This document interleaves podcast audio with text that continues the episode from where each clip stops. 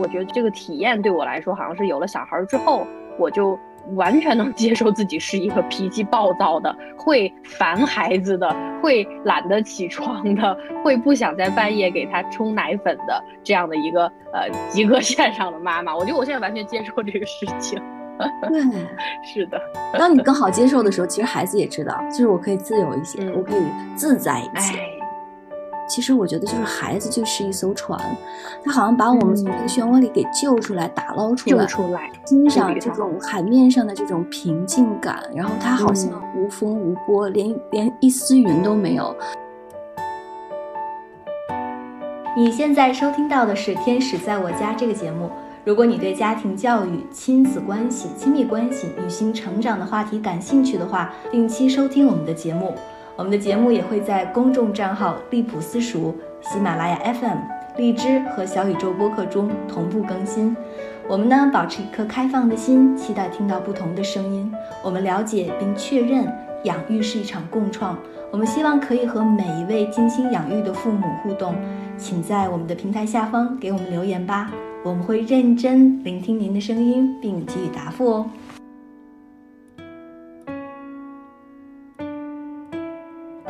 大家好，欢迎大家收听新的一期《天使在我家》，我是知月。那这一期呢，我们是邀请到了一个新的嘉宾，鸽子，来录制我们这一期的关于快乐、幸福、妈妈成就、自我成就的这么一个话题吧。然后呢，我们 先来允许他介绍一下自己。嗯，Hello Hello 啊，谢谢知月老师啊，大家好啊，我是鸽子。然后呢，我现在是一名两岁半小孩的妈妈。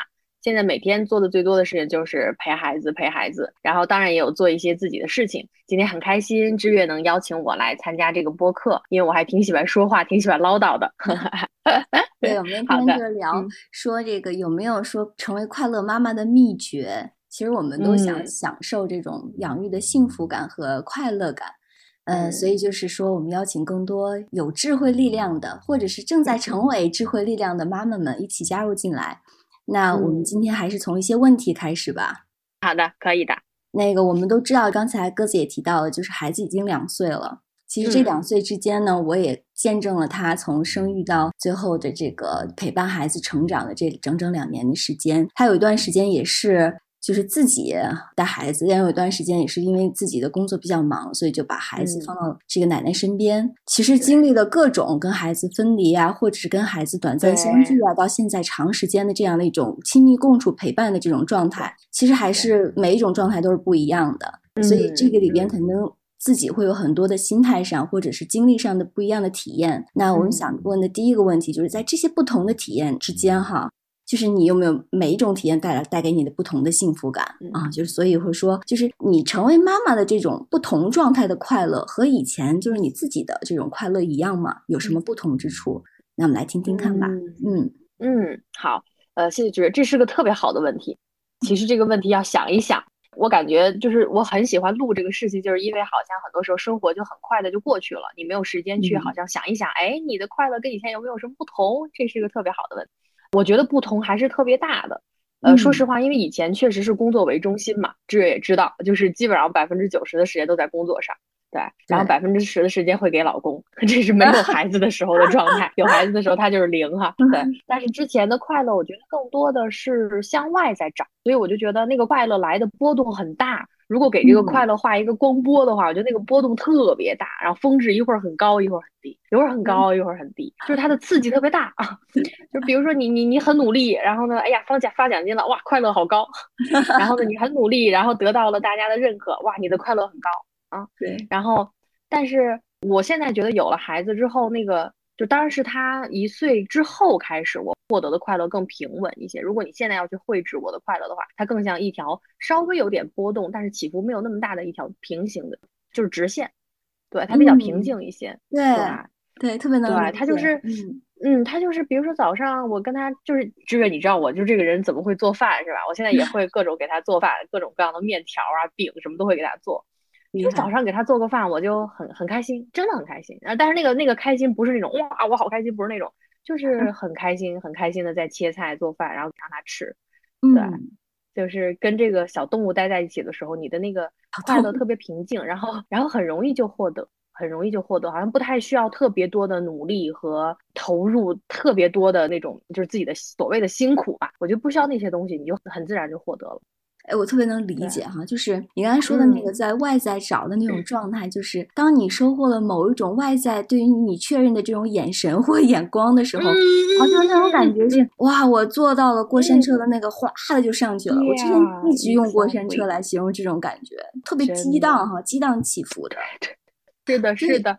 所以我们上期在录这个节目的时候，我从其实作为被访谈者，然后我再去谈这个，说哎，你这个成为妈妈之后的快乐和之前有什么特别之处吗？我觉得有不同，但是我好像现在就这种快乐，快乐变成了什么？就是一种状态。对对，他不是说我开心和不开心，对，他就是这样。现在，对，就是快乐吗？快乐是一种我每天的该有的样子，就是它自然就是一种快乐的状态。对，就是你看我的孩子就单奔一个人，他不需要一个集体。一百号人、一千号人、一万号人来肯定我说哇，这是你做的真棒，哦这次你演真好。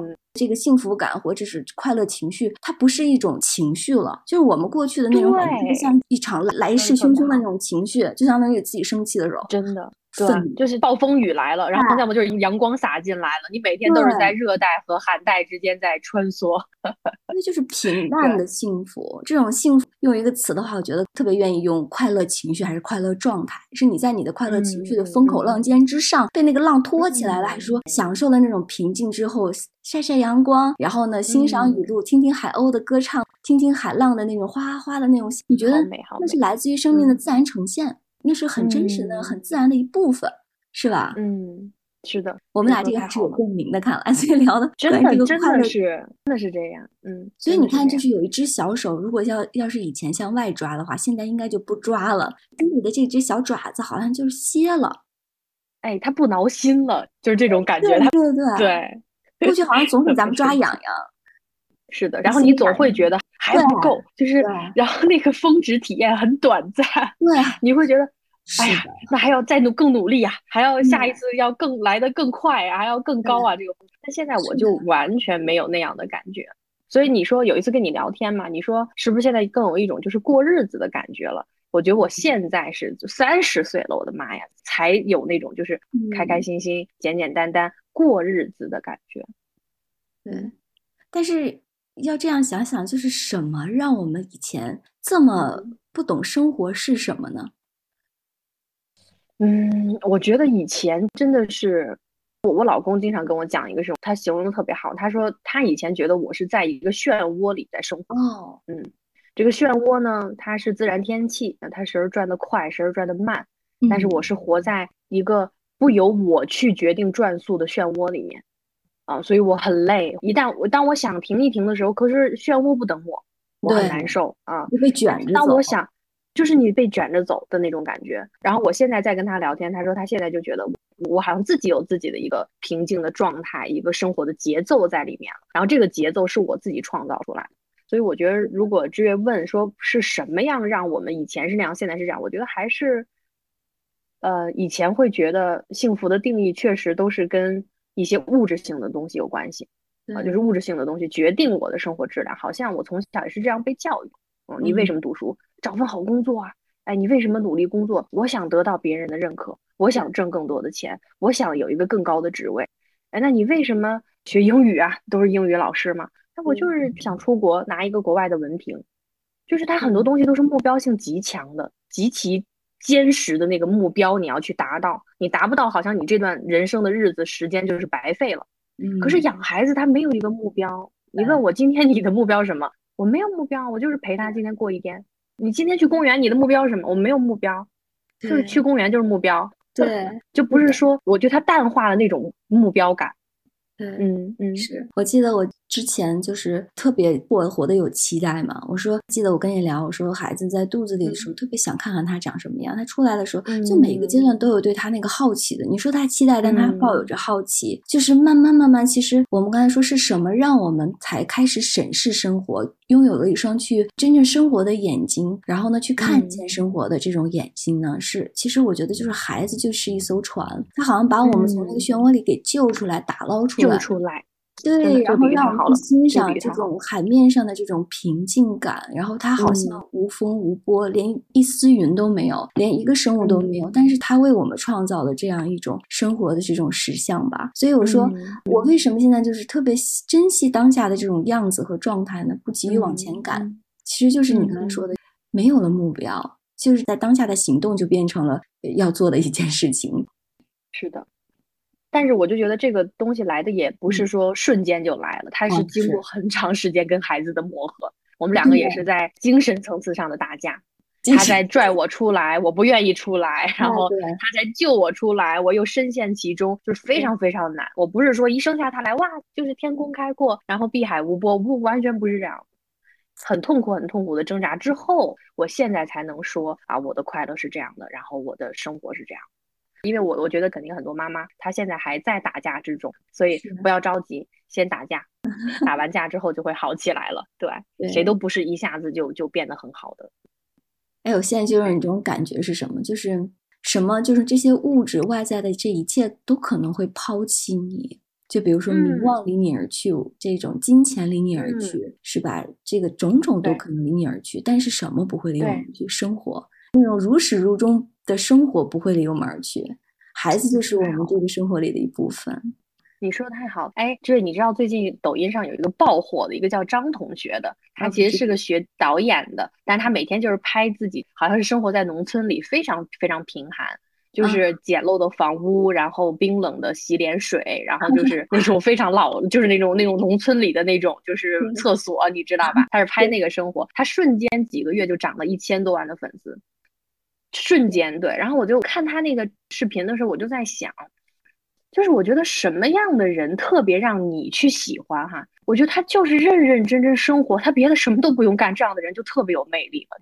你说他那个生活环境，就是那炕上 连个像样的被子都没有啊，然后这个炕席都是破破旧旧的，但他就是很认真、很认真的在这个场景下去生活。如果你说他是演的，但是我觉得你看他的精神状态，你知道他不是演的。嗯，就是他很认真的在在努力的生活，他每一天的状态就是这样，没有什么大起大落，没有什么今天我我成名了，明天我失去了，没有这些东西。所以你当你看到一个很认真生活的人的时候，你就会觉得哇，这样的人的身上有很多很多能量给你。我跟你待在一起的时候，就就这种感觉，真的。当精致的生活，对，就是每个人都钻钻牛角尖进入那种精致状态的时候，其实我们现在看的话，就是那种开阔性哈，就是生活无限度的这种开阔性，会这种具有一种包容感。就是为什么？因为钻牛角尖进入这种精致状态的时候，每一个人都可能是要想。但是你会发现，就是让我们真正舒适这种生活的这种敞开度。所以你看，刚才你描述的那幅场景，就是他不需要任何人有各种包装你自己的需需要，你就是一个什么都不需要的人，你就可以过上这样的日子。但是你要过得把它充满热热情和能量，就是你就有感染力。就是你为什么热爱它？因为它传递给了你这股能量。是的，完全是这样的。哎，那你不开心的时候有吗？如果你要是不开心的时候，会跟孩子一起去做什么样的事情呢？就是他是否能够帮你恢复能量？不开心的时候肯定有。然后我我觉得我不开心的时候，特别喜欢带他出去玩，就不要跟他在家里待着。然后跟他出去玩的时候，就是到处溜达溜达，然后就没有目的，就是到处溜达。他想去哪儿就去哪儿，他也没有目的，我也没有目的，我就觉得很开心了。然后我就觉得以前不开心的时候，我会特别否认自己的不开心。我觉得自己不开心是不对的，我怎么能做一个呃不开心的妈妈呢？这样太太差劲了吧？你都是妈妈了，你还这么容易不开心啊？但是我跟他出去走一走，我就觉得我就是不开心了，怎么了呢？就不开心也是我的一部分，那怎么了呢？对吧？我就接受我不开心，那又怎么了呢？所以跟他出去溜达溜达，然后尤是尤其是特别喜欢带他去公园，因为他特别喜欢在草坪上躺着跑，然后趴着什么的，各种奇奇怪怪的造型。然后我看着他，我就挺开心的，对吧？所以，要是说不开心的时候，我觉得是带他出去玩儿啊，带他去公园逛，这个是让我能恢复我自己能量的一个办法。嗯，哦，好像妈妈都这样。就是迪奥上次也跟我讲，哎，说，哎，我就是带他玩就可以了。哎，我我觉得 是很神奇的，就是不会装着。比如说，像我会装一部分，就是我会知道说自己不开心了，然后我也不会否认他，但是那个那个能量是在的。你看每一个这个状态，就是孩子这种快乐的这种情绪。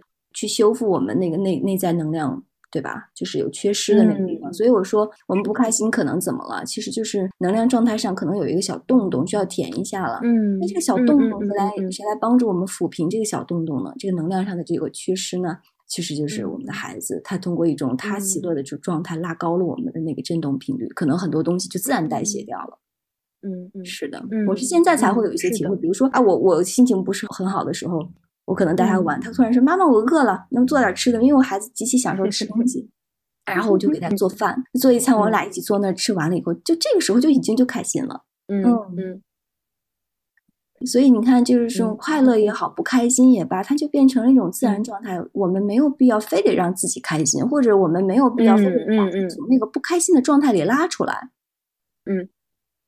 所以你做妈妈之后，其实接纳感变很强了。这个接纳感首先是对自己的，不是说哈，我们接纳孩子他怎么怎么样，你就就自己这个状态也开始变得开始接纳了。对，像我以前的时候，如果就是情绪很淡，或者或者是我是完全会藏起来。不是，就是说，你说怎么个子每天都跟打鸡血一样？就是不可能一个人每天都打鸡血的。他如果每天打鸡血，他一定是装的。是，所以就是我很多时候我那个不开心，我都是把它藏起，因为我觉得那个不对，那个很脆弱。你到工作的场合里，你去跟别人合作，你就是坚强的人，你一定要。当然，我觉得这个是没错的，但是在内心上，我也觉得说，你一旦你有了负面情绪，你就是个不对的人了，你就是个不对的事情。但是我就有有了小孩之后，当他因为他现在很容易就生气，非常容易生气。两岁的小孩真的是，那我看到他那个的时候，我就会觉得，哦，原来就是小动物都是从这个阶段过来的。他这个情绪很正常，非常正常。他生气了，哭了，无理取闹了。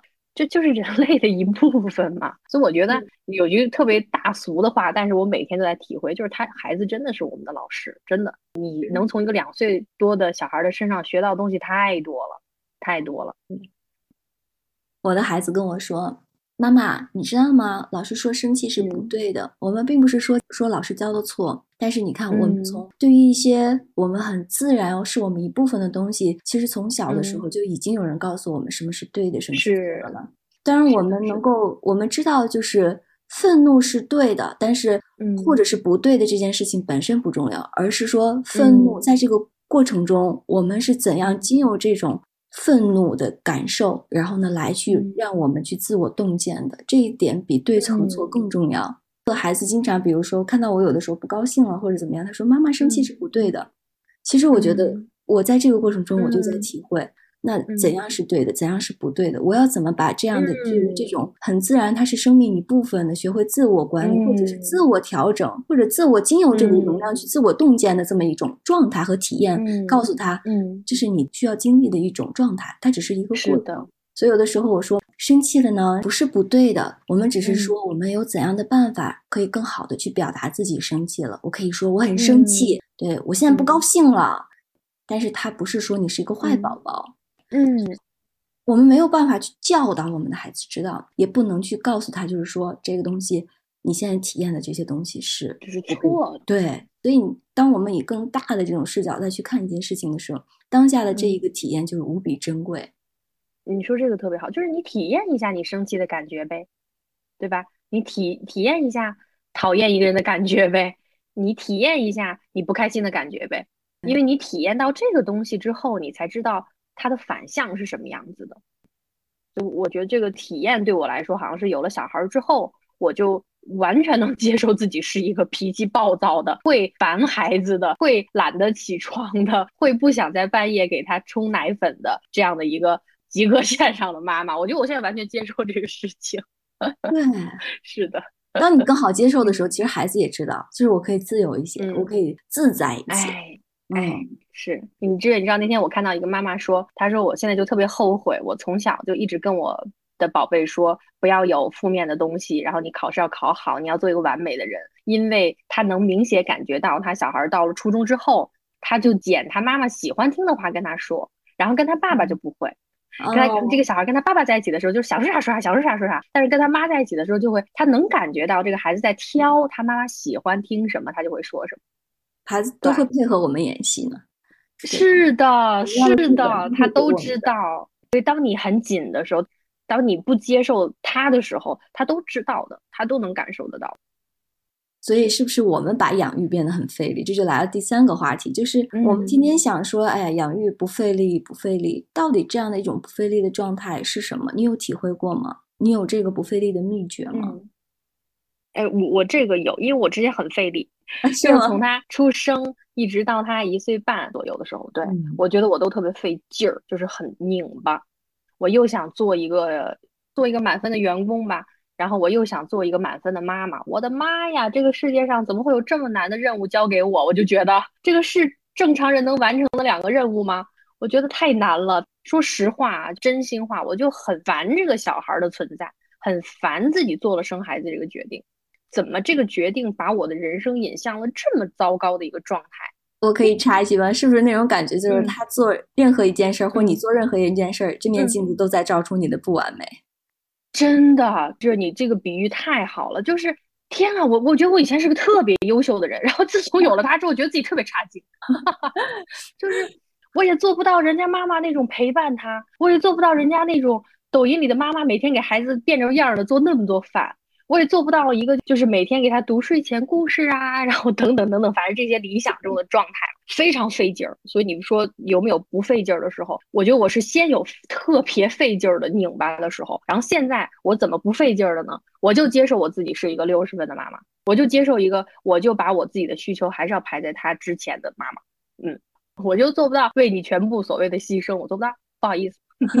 你做我儿子，你就只能接受啊！我妈还是有她的事情要做，现在她不能陪我，对我就我就必须得自己玩一会儿。就是我我现在是对我现在的这个状态是 OK 的。就比如我今天上午想想想看会儿书，或者今天上午想上两节课，好，那我就那就没办法陪你了，因为我有自己的事情要做，所以我就会把我的需求还是放在第一位里面。我想先照顾好我自己，然后再照顾好他。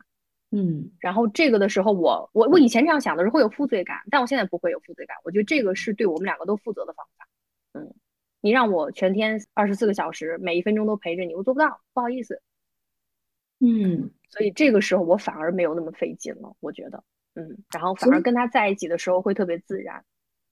所以你说的这个不费力，它其实嗯，并不是一个具体的方法。而它是一种心理存在状态，我们把它叫做一种心法。为什么这个心法对你有效果呢？其实是它因为是你修正了一部分的信念，你看到了这个信念的时候，你不再认同过去的某一个，比如说。我我要做一个完美的人，在这里边，完美就包括了人，因为是有角色的嘛，所以你有妈妈，又有员工，你有妻子，你有各种儿媳啊等等孩子啊，所以你你有各种各样的这种身份。那你每一个身份不能满足你是一个百分之百完美的人的时候，你对这个身份其实起了这个攻击的状态。那你看到了这种自我攻击的时候，其实你攻击的是一个角色背后的这种形象的时候，你看清楚这个信念，你把这个信念拎出来，嗯，说这个信念其实现在不符合我，我要来到另外一个信念，然后让。我自己的这个状态是自洽的，是自在的。嗯嗯，所以你在在养养养育上的时候，其实你在做任何事情，该做就做，不该做就放下，而不是非要死乞白咧的。然后我我做不到，我我得使使劲儿，咬咬牙再来一次。嗯嗯，把把自己以前给自己打鸡血逼的那个状态，慢慢好像就是这个拔了气门芯撒点气儿，对吧？对对，满了。其实你说有的时候我们说想要费劲呢，或者给孩子创造一种这种生活的这种幸福自在状态的时候，你说我们在创造什么？我们创造是一种不自在的状态。其实是因为那个东西是我们，它不是一种自然发生的，它是我们不是自然来到面前的，是我们非得要这样。但是我们并不是说啊，我们我们就什么不做了，我们就那个什么，我们要在进步的过程中自我修身。所谓的进步就是，哎，我的内在状态舒服的过程。很很多人就是，哎，我这个没有进步什么的。我说，所谓的进步，我们现在已经就是不再是头脑层面的那种虚妄的那种状态了。我必须得进入这样那样的，而是一种内在状态，时时刻刻的一种有力量的状态。这种有力量是它，哎，它不是我，我就练练这个，动动那个，是我自然而然的，是吧？特别同意。其实我们身边的爸爸妈妈也不少，我也去看，说，哎，我跟这个周围的爸爸妈妈有什么不同的？我我发现我自己要说到这一个点的话，我就觉得我好像不同的时候，我总用我的行为，然后呢去评判他们的行为。就比如说，哎，我做了这些，你看，比如说我们去陪伴了，哎，那些没陪伴的孩子呢？哎，我记得我有以前哈，就是特别强烈的，就是想要去做一些什么关于父母教育的事情，特这个执念特别。深。不是说现在我们就因为这个执念没有了就不做了，它是换了一种频率和状态在做，是你保持一种我分享的我我的一种认知和看法的这种状态在做，而不是去修改别人的状态去做。我现在能跟其他的爸爸妈妈去看见，哦，他们原来是这个样子的，而。只是去看见，而不去去评判。那你有没有就是跟这位爸爸妈妈，你觉得呃特别不一样的一个点？还是嗯嗯有吗？有，我跟其他爸爸妈妈可能就是，尤其是妈妈吧，我觉得我我跟我跟其他妈妈比较起来，好像我是算心比较大的。对，嗯，小孩子好像，嗯，我觉得不管是他展现出了一些熊孩子的行为，就是现在他两岁多了嘛，他也有社交这个需求啦，到别人家做客呀。不管他是不是展现出来那种很不好的，就是你知道，就是那种熊孩子哈，就那那种的样子。我觉得我别的爸爸妈妈好像会很紧张，嗯，就是会说不要动这个，不要动这个，不要给人家弄坏了。反正就是不要开头的句子很多。我知道这样的很多的他的不合时宜的举动也是需要去教导的，但我没有那么紧张。嗯，我看到他熊孩子的也好，或者我看到他呃一些反正就是捣乱的时候，我都觉得。挺正常的，挺正常的，我没有那么焦虑这些事情啊。我就觉得好像别的爸爸妈妈总觉得孩子的成长怎么说，就是我感觉好像别的妈妈老是觉得小孩很不好。当然我知道他内心很爱孩子哈，但是他表现出来的感觉是他觉得这个小孩现在长得不好，成长的不好，好多缺点了啊，又爱大叫，然后又又怎么样怎么样。但是我反而就觉得反正。我这样是溺爱吗？我我应该不是吧？我就觉得我儿子哪儿都挺好的，就是他他出去熊孩子，我觉得也挺好的。出去这个这个弄得浑身是脏的也挺好的。嗯，他可能见到这个陌生人的时候，他不爱打招呼，那我也我也觉得挺好的呀。然后可能别人就会说你家小孩是不是特别胆小？我心里就觉得，我觉得这个状态只要是他自己的状态，我觉得都挺好的，所以我没有那么紧张。我感觉我比起别的妈妈来说，嗯嗯，其实身边的这些就是。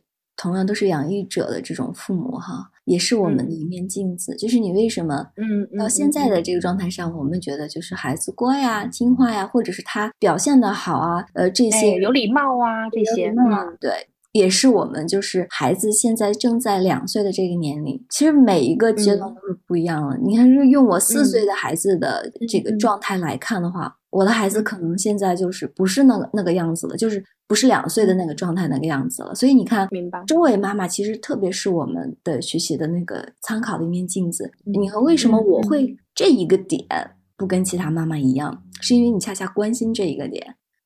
嗯嗯，对，所以你看，我到现在我关心的那个点就是你是否吼叫孩子了，就是因为到了四岁的时候，孩子他就可能有一些就是他要正常生活了。所谓的正常生活就是他要入学，他入学的时候他要有合作。他在有合作的时候，他表现的，因为因为自我意识很强，他表现的我不愿意做字这个，我愿意做那个，我不愿意，比如说早上起床或者早上起床我就赖床，我不愿意去学校吃早饭等等这一系列的，就是他在当跟周围人合作的时候，我就观察到了，就是我们如何不动怒的，或者是以一种智慧的方式去邀请他，把他领进生活的这个大门去跟他人合作的。所以你看，我们就关心的点就不一样了。我就关心的那个状态，你可能关心的是，哎，我的孩子可能这个阶段表现的是这个样子。嗯，就这个这一点，恰恰就是这个孩子阶段所呈现给我们的某一个点，而这一个点就是我们关心的，而其他父母变成了我们如何去看见我们对这一个点的这种怎么说呢？就是你自己的拿捏。嗯嗯，比如说，你看我，我其实之前是这个不提倡，就是很反对，就是父母特别。强烈的去管教孩子，但是的确，你到了四岁的时候、五岁的时候，你就要跟孩子要谈，因为你们是一个生活的集体，就是这个家已经是生活的集体了，就是有合作。所以你看，每一个时间点所创造出来的问题都是不一样。我们今天如果要再采采访一个孩子十岁的或、二十岁的妈妈。啊，我觉得这跟其他妈妈点不一样的是什么？她可能就走到结婚上了，对，又不一样了。对，所以因为孩子他生命的主张和生命阶段来到了不同，对我们自己这个整个生命的这种洗涤也好，或者重建也好的那个点也是不一样的。嗯嗯，是的，我们也在自我修复。所以谈到这么多，作为养育者的话，我觉得就是其实作为一个人，我们自我审视的这种这个基准到底是什么？就是你这些标准是不是能够替换掉的？我们走到现在，其实也作为大概有五年、六年的朋友，对，有时间其实很长了。对，我们在我们自己彼此身上能能看到的变化是极大的。嗯嗯，但是我我可能感觉不到，我不知道你现在看我是什么感觉，是，但我现在看你就是。是我还是我会觉得，哎，我想成为他那样的妈妈，想成为他那样的人，想成为他那样的生活者。对我还是会有这种想要像你这样生去生活的那种感觉在里面。所以就是我说，我说就是在生活当中，他能跟生活相处的很好的人，他自发的就会有能量去感染别人。嗯，所以有时候你跟我说一些话啊什么的，我都会记很久，然后会很能治愈我、安慰我、开导我。对，真的是这样。不是瞎表白啊，在节目里表白，因为是来到了一个，因为最终其实是我们在一个身份里，我们今天谈论的妈妈就是一个身份，我们今天依然走在就是这种自我成就和自我行愿的这么一个路上。嗯嗯，我我不得不说，我们之前活得特别的头脑，为什么？因为我们不愿意做简单重复的小事。我们觉得那些简单重复的小事是这样的，没有价值，没有价值。在细微之处看见事物的力量，已经是这个世界和这个社会的一种奢望了。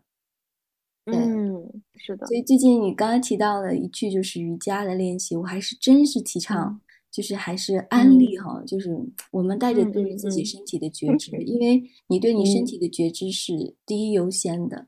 其实我们忘记了这种对于身体第一觉知的优先感，然后呢，变成了对头脑先理灵敏反应的这种动物，然后呢是高级动物。我最近一个极大的感受就是在在简单重复事情上，你看清了你头脑的这种发达带引号的这种发达，它创造了我们生活的复杂。我们的生活要来到简单，要成为只是成为角色，去行使角色的功能，有意识而为之。这个其实是需要极大的练习，那孩子就带着我们在练习，生活中每一件小事带着我们的练习，或者是瑜伽也带着我练习。通过一年只是重复六五到六个动作，重复到嗯。有一天我看到一本书，就是我的瑜伽老师推荐我一本书，在最开始上课的时候，他推荐我这本书的时候，他就说你可以看看它。我那会儿一翻，我说这什么呀？写的也太没有内涵，太简单了吧。嗯嗯，哇，在一年的练习之后，我有一天不知道犯了什么病，就是一定要找到这本书。可是我搬了几次家，不知道把书放哪儿了。然后我就各处找啊，找了整整一天，到晚上的时候找着了。嗯，翻开那本书的时候，就是整个对于自己从头到脚的这种洗刷感是极其强的。嗯，就是为什么一年之后再拿起来同样一本书，一本简单的，在我看来没有内涵的书，什么方法、什么高级的法门都没有讲的书，对我来说有这么大的力量，其实。这就是只是一件小事带给我们的触动，就是我们嗯。生活中每一件小事带给我们的触动，带给我们的成长，就是我们生命最极其珍贵的东西，就是孩子的那种一件小事，一个微笑，一个眼神，是吧？是的，是的，就是他开始让我的生活的镜头放慢，放慢，然后他有很，他开始让我的生活有很多聚焦的时候，我就以前就是好像是过幻灯片，这一天过去了，很匆忙，很然后。但是你就是开始真的陪伴他，然后跟他一起生活，一起过日子之后，就是我感觉我的生活更有更多的聚焦的镜头。一会儿看着他笑啊，一会儿看着我自己呀，然后一会儿我们出去看看树叶啊。我以前完全想不到我会是一个逛公园的人，你知道吗？我就我们家，我真的是是北京的公园，我一个都不想去。我真的是我说谁会去逛公园？但现在公园是我最喜欢的地方。真的，现在太喜欢逛公园了。我觉得逛公园太有意思了，对，太好玩了，太喜欢逛公园。我觉得这是他让我看见的，所以我特别感谢我儿子，真的，就是他让我喜欢这些我从来都以前都没有想过自己会喜欢的东西，真美好。谢谢他，谢谢他的存在。对，我们都一起来感恩孩子吧，真的，就是这种。嗯，所以你你这个节目叫《天使在我家》嘛，我觉得起的名字好好啊，特别好。就一切都是偶然，但一切又是必然。就是因为这个名字，我们不断的去重新看见这个事物的真相，孩子的真实面目。我们把把把这个部分能还给他们，我们在剥夺一部分。所以我们有的时候说，我们把那张特别纯的天使的脸，在他的背后藏着的，一点点抠下来，换上了一张我们想要看到的脸。嗯，一种看到的样子。我觉得其实就是我们不是要让所有的父母去修正变成这个样子，是我们其实去通过孩子带有的对于这个生命的洞见，去真正的去感知到。我们今天的节目就差不多到这里。鸽子同事 还有没有什么想要跟我们一起最后补充或分享的？我今年三十岁嘛，我觉得三十岁之前，如果谁跟我说你要享受人生的每一个状态哦，我会觉得好了，又来给我来鸡汤是吧？人生呢还不是得要很多钱，然后很多这个所谓社会的这些名望，才能有幸福的人生吗？不要跟我讲这些，我要去工作啦。我肯定是这样的心理状态。但我现在就是想跟 所有的人说，好好享受人生的每一个状态。我觉得这个东西就是人生的目的是什么？人生的意义是什么？为什么要活着？人生的每一天就是它的意义，没有其他的东西。嗯，对，我觉得就是我我能把今天过得很开心，把今天过得很平静，接受今天所有发生的一切，这就是我生活的意义。嗯，所以就是接受，对，接受每一个人生的状态吧。嗯。谁知道明天会发生什么样的事情呢？是吧？对，是的，其他的就没了，其他的就没了。嗯，感恩鸽子，感恩大家，谢谢志远邀请我。嗯嗯嗯，感恩大家，我们今天就到这里喽。大家，好的，大家再见，再见。